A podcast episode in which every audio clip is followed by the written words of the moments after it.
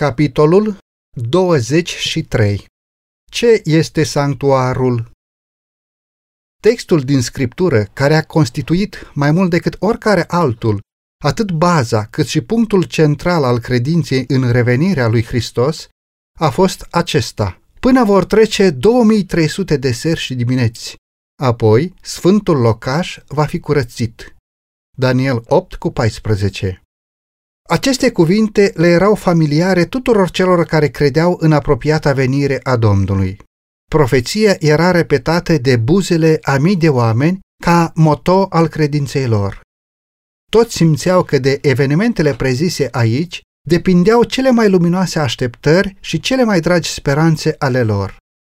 Se demonstrase că aceste zile profetice urmau să se încheie în toamna anului 1844. Adventiștii de atunci susțineau, la fel ca restul lumii creștine, că pământul sau o parte din el era sanctuarul sau sfântul locaș.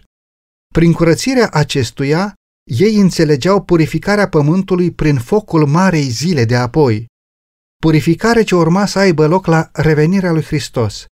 De aici s-a tras concluzia că Hristos se va întoarce pe pământ în anul 1844. Însă timpul stabilit trecuse și Domnul nu venise. Credincioșii știau că greșeala nu putea fi în cuvântul lui Dumnezeu. În acest caz, interpretarea profeției trebuia să fie greșită. Dar unde era greșeala? Mulți au tăiat repede nodul gordian, negând că cele 2300 de zile s-au terminat în anul 1844.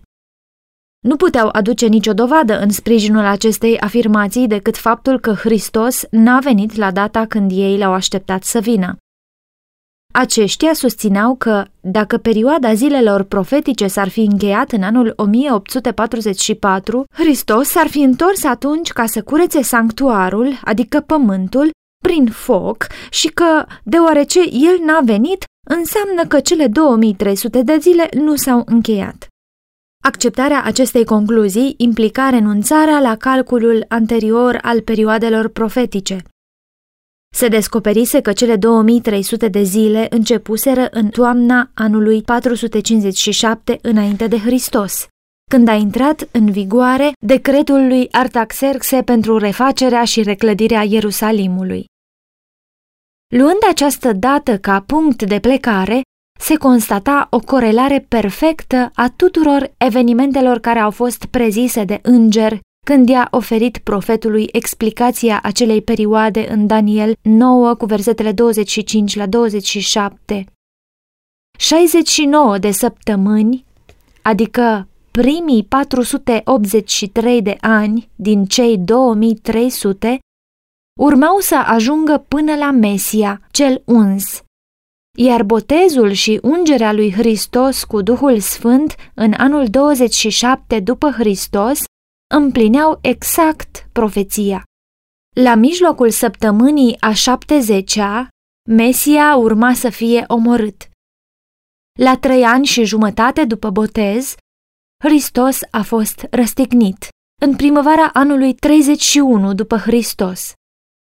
Cele 70 de săptămâni sau 490 de ani au fost acordate în mod special iudeilor.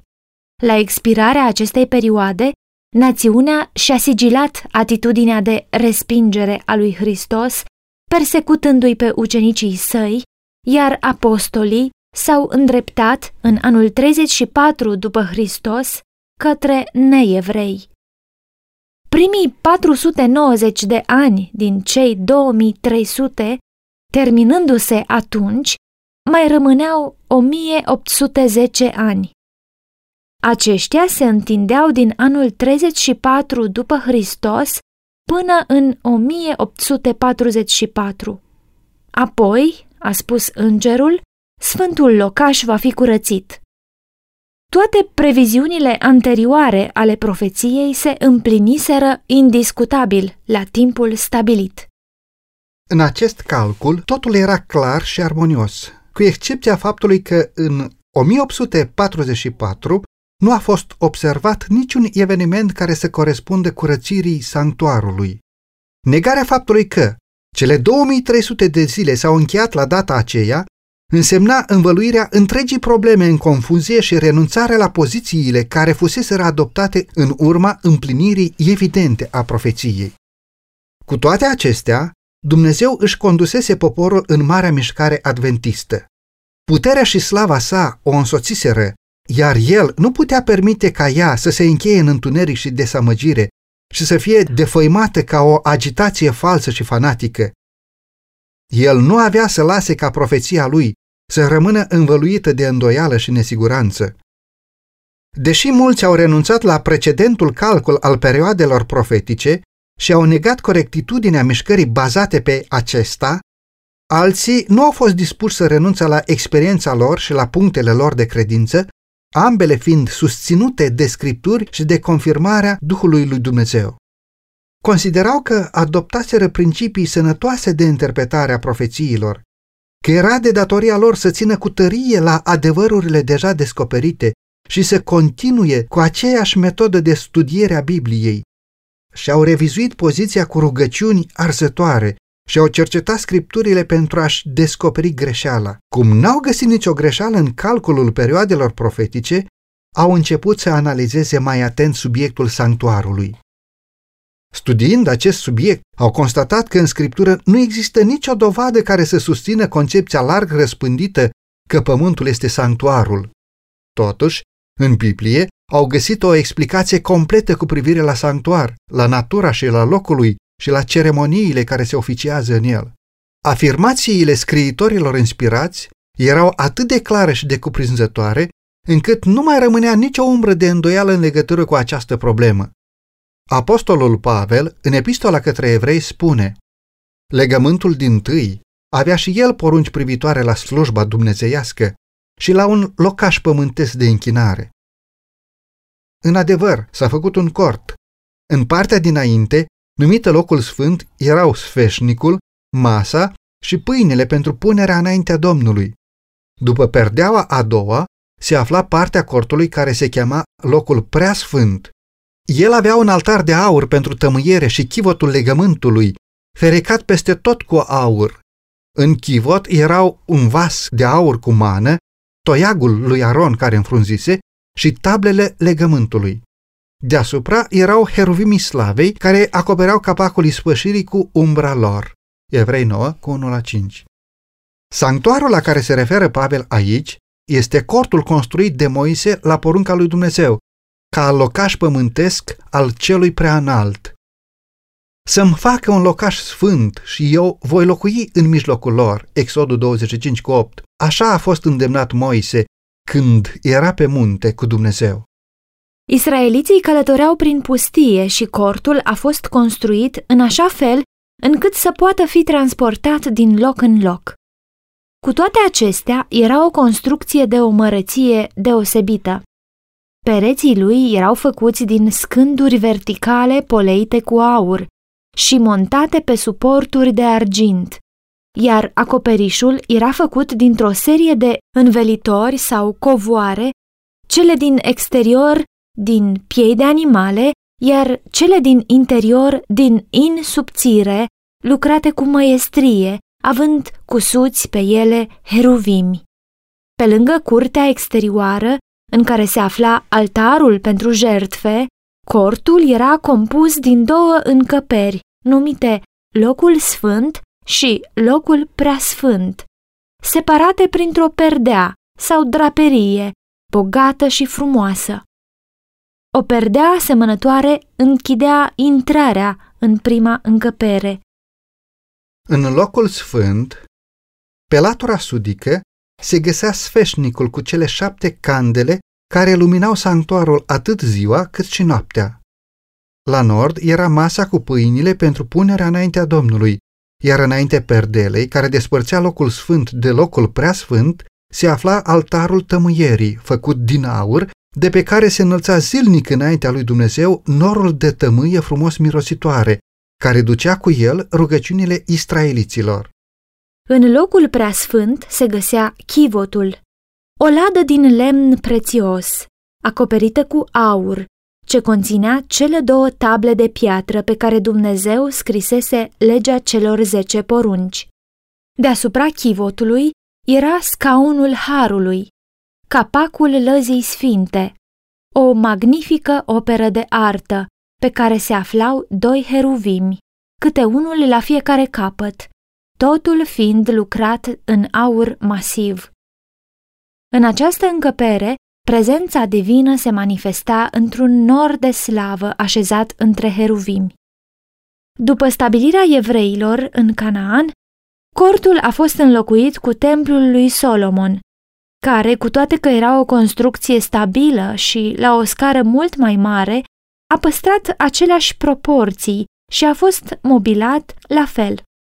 Sanctuarul a existat în forma aceasta, cu excepția perioadei în care s-a aflat în ruină pe vremea lui Daniel, până la distrugerea lui de către romani în anul 70 după Hristos. Acesta este singurul sanctuar despre care Biblia spune că a existat vreodată pe pământ. Pavel a declarat că acesta era sanctuarul vechiului legământ. Dar noul legământ nu are un sanctuar? Revenind la epistola către evrei, cei care erau în căutarea adevărului au descoperit că în cuvintele lui Pavel, citate mai sus, se face aluzie la un al doilea sanctuar, sanctuarul noului legământ. Legământul din tâi avea și el porunci privitoare la slujba dumnezeiască și la un locaș pământesc de închinare. Folosirea cuvântului și implica faptul că Pavel amintise mai înainte despre acest sanctuar. La începutul capitolului anterior, ei au citit Punctul cel mai însemnat al celor spuse este că avem un mare preot care s-a așezat la dreapta scaunului de domnie al măririi în ceruri ca slujitor al locului preasfânt și al adevăratului cort, care a fost ridicat nu de om, ci de Domnul. Evrei 8, cu 1 și 2 Aici este descris sanctuarul noului legământ. Sanctuarul primului legământ a fost construit de om, de Moise. Acesta este însă ridicat de Domnul, nu de om. În primul sanctuar slujeau preoți pământești. În acesta slujește Hristos, ca mare preot al nostru, la dreapta lui Dumnezeu.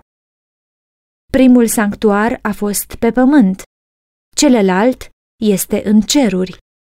Mai mult decât atât, cortul construit de Moise a fost făcut după un model.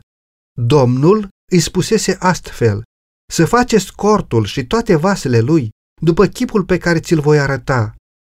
Și din nou a fost atenționat. Vezi să faci după chipul care ți s-a arătat pe munte. Exodul 25 cu 9 și 40. Pavel spune că primul cort era o asemănare pentru vremurile de acum, când se aduc daruri și jerfe, că încăperile lui sfinte erau chipurile lucrurilor care sunt în ceruri, că preoții care aduceau daruri conform legii făceau o slujbă care este chipul și umbra lucrurilor cerești și că Hristos n-a intrat într-un locaș de închinare făcut de mână omenească, după chipul adevăratului locaș de închinare, ci a intrat chiar în cer, ca să se înfățișeze acum pentru noi înaintea lui Dumnezeu. Evrei 9 cu 9 și 23. Sanctuarul din ceruri, în care Hristos slujește în favoarea noastră, este marele original, iar sanctuarul construit de Moise era o copie după acesta. Dumnezeu i-a inspirat cu Duhul Său Sfânt pe constructorii sanctuarului pământesc. Măestria artistică cu care a fost făcut era o manifestare a înțelepciunii divine. Pereții păreau de aur masiv, reflectând în jur lumina celor șapte candele ale sfeșnicului de aur. Masa cu pâinile pentru punerea înaintea Domnului și altarul tămâierii străluceau ca aurul lucios. Covoarele splendide care formau tavanul, împodobite cu imagini de îngeri în albastru, purpuriu și cărămiziu, adăugau frumusețe scenei. Dincolo de perdeaua a doua se afla șechina sfântă, manifestarea vizibilă a slavei lui Dumnezeu, înaintea căreia numai marele preot putea să intre și totuși să trăiască. Pentru ochiul omenesc, splendoarea fără seamăn a sanctuarului pământesc era o reflectare a slavei acelui templu ceresc în care Hristos slujește pentru noi în fața tronului lui Dumnezeu. Cel mai măreț edificiu ridicat vreodată de mâini omenești este o reflectare palidă a gloriei și imensității locuinței regelui regilor, unde mii de mii îi slujesc și de zece mii de ori zece mii stau înaintea lui. Acel templu, plin de slava tronului veșnic, în care serafimii, paznicii lui strălucitori, își acoperă fețele în adorare. Totuși, prin intermediul sanctuarului pământesc și al ceremoniilor lui, erau transmise adevăruri importante despre sanctuarul ceresc și despre marea lucrare de răscumpărare a omului îndeplinită acolo. Locurile sfinte ale sanctuarului din cer erau reprezentate de cele două încăperi ale sanctuarului de pe pământ. Când i-a fost arătat în viziune templul lui Dumnezeu din cer, apostolul Ioan a văzut șapte lămpi de foc care ardeau înaintea scaunului de domnie. Apocalipsa 4:5. A văzut un înger cu o cădelniță de aur, i s-a dat tămâie multă ca să o aducă împreună cu rugăciunile tuturor sfinților pe altarul de aur, care este înaintea scaunului de domnie. Apocalipsa 8 cu 3 Profetului i s-a permis să vadă prima încăpere a sanctuarului din ceruri. Acolo el a văzut șapte lămpi de foc și altarul de aur, reprezentate în sanctuarul de pe pământ, prin sfeșnicul de aur și altarul tămâierii. Altădată, templul lui Dumnezeu care este în cer a fost deschis, Apocalipsa 11 cu 19, și el a privit dincolo de perdeaua dinăuntru, în locul preasfânt. Acolo a văzut chivotul legământului său, reprezentat de lada sfântă, construită de Moise, ca să păstreze în ea legea lui Dumnezeu. Astfel, cei care au studiat subiectul acesta au găsit dovada indiscutabilă a existenței unui sanctuar în ceruri. Moise a făcut sanctuarul pământesc după un model care i-a fost arătat. Pavel ne spune că acel model era adevăratul sanctuar, care se găsește în ceruri, iar Ioan declară că l-a văzut în ceruri. În templul din ceruri, locuința lui Dumnezeu, se află tronul său, întemeiat pe dreptate și judecată.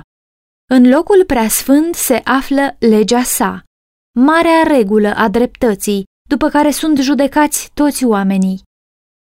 Chivotul, în care se păstrează cu sfințenie tablele legii, este acoperit de tronul Harului, înaintea căruia Hristos mijlocește cu sângele său în favoarea păcătosului.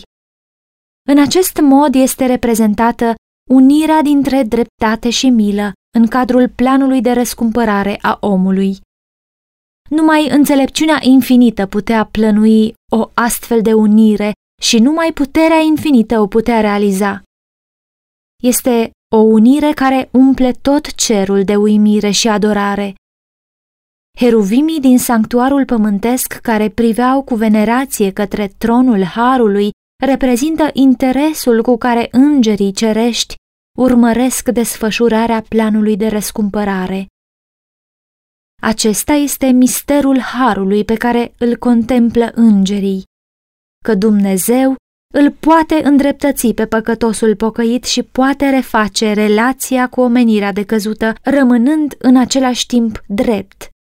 Că Hristos s-a putut umili pentru a ridica mulțimi imense de oameni din prăpastia pierzării și a îmbrăca în hainele curate ale dreptății sale, pentru a-i uni cu îngerii care n-au căzut niciodată și a face posibil ca ei să locuiască veșnic în prezența lui Dumnezeu. Lucrarea lui Hristos de mijlocitor în favoarea omului este prezentată în frumoasa profeție a lui Zaharie cu privire la acela al cărui nume este Odrasla. Profetul zice, El va zidi templul Domnului, va purta podoaba împărătească și va ședea pe scaunul tatălui de domnie va fi preot pe scaunul lui de domnie și o desăvârșită unire va domni între ei amândoi. Zaharia 6 cu 12 El va zidi templul Domnului. Prin jertfa și mijlocirea sa, Hristos este temelia și cel care zidește biserica lui Dumnezeu. Apostolul Pavel arată că el este piatra din capul unghiului. În el, toată clădirea, bine închegată, crește ca să fie un templu sfânt în Domnul. Și prin el și voi, zice Apostolul Pavel, sunteți zidiți împreună ca să fiți un locaș al lui Dumnezeu prin Duhul. Efeseni 2 cu 20 la 22. El va purta slava lui, adică a lui Hristos îi aparține gloria pentru răscumpărarea omenirii decăzute. De-a lungul veșniciei, cântarea celor mântuiți va fi a lui care ne iubește și care ne-a spălat de păcatele noastre cu sângele lui, a lui să fie slava și puterea în vecii vecilor. Apocalipsa 1 cu 5 și 6. El va ședea și va stăpâni pe scaunul lui de domnie, va fi preot pe scaunul lui de domnie. Zaharia 6 cu 13. Acum nu este pe scaunul de domnie al slavei sale, Matei 25 cu 31. Împărăția slavei încă n-a fost anunțată. Dumnezeu nu-i va da scaunul de domnie al tatălui său David, o împărăție care nu va avea sfârșit până când lucrarea sa de mijlocitor nu se va fi încheiat. Luca 1 cu 32 și 33 Ca preot, Hristos stă în prezent cu Tatăl pe tronul său, Apocalips 3 cu 21.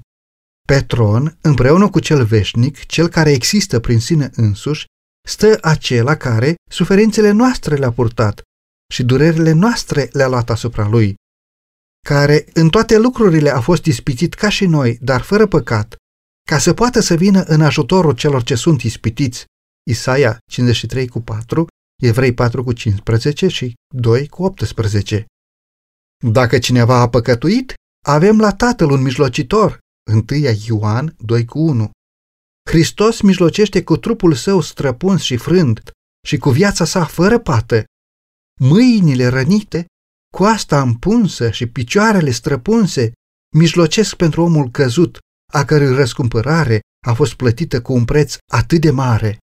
Textul din Zaharia 6 cu 13, o desăvârșită unire va domni între ei amândoi, descoperă iubirea Tatălui în aceeași măsură ca și cea a Fiului, izvorul mântuirii pentru omenirea decăzută. Iisus le-a spus ucenicilor săi înainte de a-i părăsi, Nu vă zic că voi ruga pe Tatăl pentru voi, căci Tatăl însuși vă iubește. Ioan 16 cu 26 și 27. Dumnezeu era în Hristos, împăcând lumea cu sine. A doua Corinteni 5 cu 19. În sanctuarul din cer, o desăvârșită unire va domni între ei amândoi, fiindcă atât de mult a iubit Dumnezeu lumea, că a dat pe singurul lui Fiu, pentru ca oricine crede în El să nu piară, ci să aibă viață veșnică. Ioan 3 cu 16. Scripturile răspund clar la întrebarea ce este sanctuarul. Cuvântul sanctuar, așa cum este el folosit în Biblie, se referă mai întâi la cortul construit de Moise, ca o imitație a lucrurilor cerești, iar, în al doilea rând, la adevăratul cort din ceruri, către care arăta sanctuarul pământesc. La moartea lui Hristos, slujbele simbolice au luat sfârșit. Adevăratul cort din cer este sanctuarul noului legământ. Deoarece profeția din Daniel 8 cu versetul 14 se împlinește în această eră creștină, sanctuarul la care se referă ea trebuie să fie sanctuarul noului legământ. La încheierea celor 2300 de zile, în anul 1844, pe pământ nu mai exista de multe secole niciun sanctuar. Astfel, profeția Până vor trece 2300 de seri și dimineți, apoi sfântul locaș va fi curățit, se referă indiscutabil la sanctuarul din ceruri. Rămâne totuși să răspundem la cea mai importantă întrebare. Ce este curățirea sanctuarului? Vechiul Testament declară că în sanctuarul pământesc avea loc o astfel de slujbă. Există însă ceva în ceruri care trebuie curățit? În Evrei 9, atât curățirea sanctuarului pământesc, cât și a celui ceresc sunt clar prezentate. Și, după lege, aproape totul este curățit cu sânge și, fără vărsare de sânge, nu este iertare. Dar, deoarece chipurile lucrurilor care sunt în ceruri au trebuit curățite în felul acesta, cu sânge de animale, trebuia ca înseși lucrurile cerești să fie curățite cu jertfe mai bune decât acestea, cu sângele prețios al lui Hristos. Evrei 9 cu 22 și 23 Curățirea și în slujba simbolică și în cea reală trebuia făcută cu sânge. În primul tip de slujbă cu sânge de animale, în al doilea cu sângele lui Hristos. Motivul pentru care curățirea trebuia făcută cu sânge, declară Pavel, este acela că fără vărsare de sânge nu este iertare. Ceea ce trebuia îndeplinit era iertarea sau îndepărtarea păcatelor.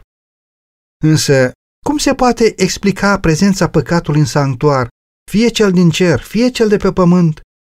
Putem înțelege acest lucru dacă analizăm sanctuarul simbolic, deoarece preoții care oficiau ceremoniile aici pe pământ făceau o slujbă care este chipul și umbra lucrurilor cerești, Evrei 8 cu 5. Această slujbă din sanctuarul pământesc se desfășura în cele două încăperi. În locul sfânt, preoții intrau zilnic, pe când în locul prea sfânt, marele preot oficia o dată pe an o slujbă specială de ispășire pentru curățirea sanctuarului. Păcătoșii pocăiți aduceau zilnic animalele pentru jertfă la ușa cortului întâlnirii și, punându-și mâinile pe capul victimei, își mărturiseau păcatele, transferându-le astfel, în mod simbolic, asupra jertfei nevinovate. Animalul era apoi înjunghiat. Apostolul spune, fără vărsare de sânge nu este iertare. Leviticul 17 cu 11 ne spune, viața trupului este în sânge. Nerespectarea legii lui Dumnezeu cerea viața păcătosului. Preotul lua sângele victimei, simbol al vieții, pe care păcătosul și-o pierduse, îl ducea în locul sfânt și îl stropea înaintea perdelei, în spatele căreia se afla chivotul care conținea legea pe care păcătosul o încălcase. Prin această ceremonie, prin intermediul sângelui, păcatul era transferat în simbol asupra sanctuarului. În unele cazuri, sângele nu era dus în locul sfânt. Atunci însă, Carnea trebuia mâncată de preot, după cum îi învățase Moise pe fiii lui Aron când le-a spus Domnul v-a dat-o ca să purtați nelegiuirea adunării. Leviticul 10 cu 17 Ambele ritualuri simbolizau transferarea păcatului de la păcătos asupra sanctuarului. Aceasta era ceremonia care se îndeplinea zilnic, pe tot parcursul anului. Păcatele lui Israel erau astfel transferate asupra sanctuarului fiind necesară o slujbă specială pentru îndepărtarea lor. Dumnezeu a poruncit să se facă ispășire pentru fiecare dintre cele două încăperi sfinte. Astfel să facă ispășire pentru sfântul locaș, pentru necurățiile copiilor lui Israel și pentru toate călcările de lege prin care au păcătuit ei. Să facă la fel pentru cortul întâlnirii, care este cu ei în mijlocul necurățiilor lor și pentru altar trebuia să se facă ispășire, ca să-l curețe și să-l sfințească de necurățiile copiilor lui Israel. Odată pe an, în marea zi a ispășirii, marele preot intra în locul preasfânt pentru a curăți sanctuarul. Ceremonia îndeplinită acolo încheia ciclul anual al slujbelor. În acea zi, la ușa cortului întâlnirii erau aduși doi țapi și se aruncau sorții pentru ei. Un sorț pentru Domnul și un sorț pentru Azazel. Țapul pe care cădea sorțul pentru Domnul urma să fie înjunghiat ca jertfă de ispășire pentru păcatele poporului. Marele preot trebuia să ducă sângele lui dincolo de perdea și să-l stropească deasupra și înaintea tronului Harului. Sângele trebuia stropit și pe altarul tămâierii, care se găsea în fața perdelei. Aron să-și pună amândouă mâinile pe capul țapului celui viu și să mărturisească peste el toate fără de legile copiilor lui Israel și toate călcările lor de lege cu care au păcătuit ei.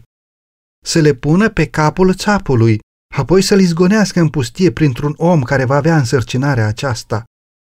Țapul acela va duce asupra lui toate fără de legile lor, într-un pământ pustiit, în pustie să-i dea drumul. Leviticul 16 cu 21 și 22 Țapul care era trimis nu se mai întorcea în tabăra lui Israel, iar bărbatul care îl ducea trebuia să spele corpul și hainele cu apă înainte de a se întoarce în tabără. Întreaga ceremonie avea scopul de a-i face pe israeliți să înțeleagă sfințenia lui Dumnezeu și dezgustul cu care el privea păcatul. Pe lângă aceasta, trebuia să le arate că nu puteau veni în contact cu păcatul fără să se mânjească. Fiecărui om îi se cerea să fie profund îndurerat în timp ce se săvârșea această ceremonie de ispășire. Toate activitățile trebuiau încetate și întreg poporul Israel trebuia să petreacă ziua în umilire solemnă înaintea lui Dumnezeu, cu rugăciune, post și autocercetare. Prin slujba simbolică sunt explicate adevăruri importante despre ispășire. În locul păcătosului era acceptat un înlocuitor, dar păcatul nu era anulat prin sângele victimei. În felul acesta se asigura doar mijlocul prin care el era transferat asupra sanctuarului.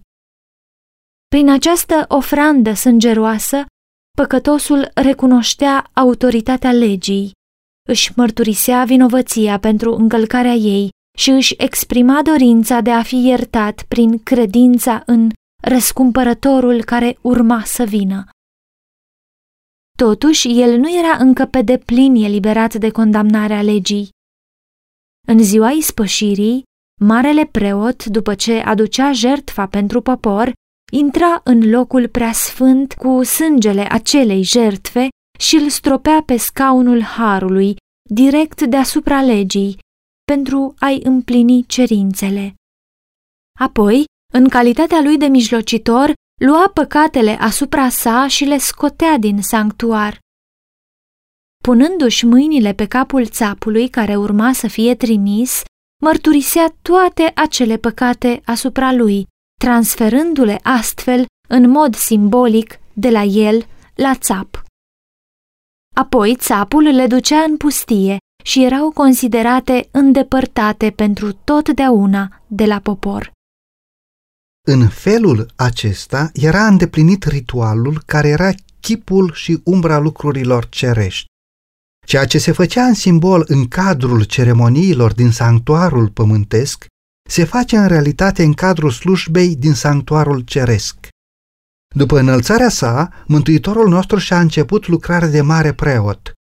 Pavel spune, căci Hristos n-a intrat într-un locaș de închinare făcut de mână omenească după chipul adevăratului locaș de închinare, ci a intrat chiar în cer ca să se înfățișeze acum pentru noi, înaintea lui Dumnezeu. Evrei 9 cu 24 Pe tot parcursul anului, slujba îndeplinită de preot în prima încăpere a sanctuarului, dincolo de perdeaua care constituia ușa și care despărțea locul sfânt de curte, reprezintă activitatea de slujire pe care a început-o Hristos la înălțarea sa. Rolul preotului în cadrul ceremoniilor zilnice era acela de a prezenta înaintea lui Dumnezeu sângele jertfei pentru păcat, precum și tămâia, al cărei fum se înălța purtând rugăciunile lui Israel. Tot astfel, mijlocește și Hristos cu sângele său înaintea Tatălui în favoarea păcătoșilor și îi prezintă împreună cu parfumul prețios al propriei sale neprihăniri, rugăciunile credincioșilor pocăiți. Aceasta era slujba care se îndeplinea în prima încăpere a sanctuarului din ceruri. Acolo, prin ochii credinței, l-au văzut ucenicii pe Hristos intrând când s-a înălțat la cer.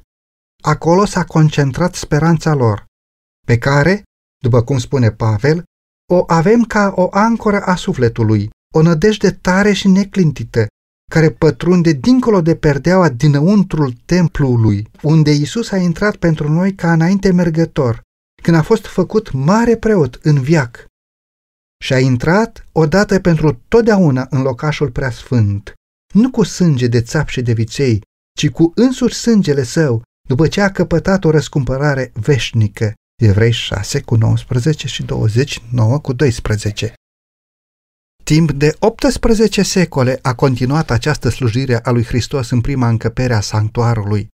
Sângele lui a mijlocit în favoarea credincioșilor pocăiți, asigurându-le iertarea și acceptarea din partea Tatălui, deși păcatele lor rămâneau încă în cărțile din ceruri. După cum în cadrul ceremonialului simbolic la încheierea anului se făcea ispășirea, tot astfel, înainte ca Hristos să-și încheie opera de răscumpărare a oamenilor, se face ispășire pentru îndepărtarea păcatelor din sanctuar. Aceasta este slujba care a început când s-au încheiat cele 2300 de zile. La data aceea, așa cum a prezis profetul Daniel, Iisus, ca mare preot al nostru, a intrat în locul prea sfânt pentru a îndeplini ultima parte a operei sale solemne, curățirea sanctuarului. După cum în vechime păcatele poporului erau așezate prin credință asupra jertfei pentru păcat și transferate prin sângele ei în simbol asupra sanctuarului pământesc, tot astfel, în noul legământ, păcatele celor care se pocăiesc sunt așezate prin credință asupra lui Hristos și transferate, de fapt, asupra sanctuarului ceresc. După cum curățirea simbolică a sanctuarului pământesc era îndeplinită prin îndepărtarea păcatelor care îl mânjiseră, tot astfel curățirea sanctuarului ceresc trebuie să fie realizată prin îndepărtarea sau ștergerea păcatelor care sunt înregistrate acolo. Însă, mai înainte, trebuie să aibă loc o examinare a rapoartelor cerești pentru a se stabili cine este îndreptățit prin pocăință și credința în Hristos să beneficieze de ispășirea sa. De aceea, curățirea sanctuarului implică o cercetare, o judecată.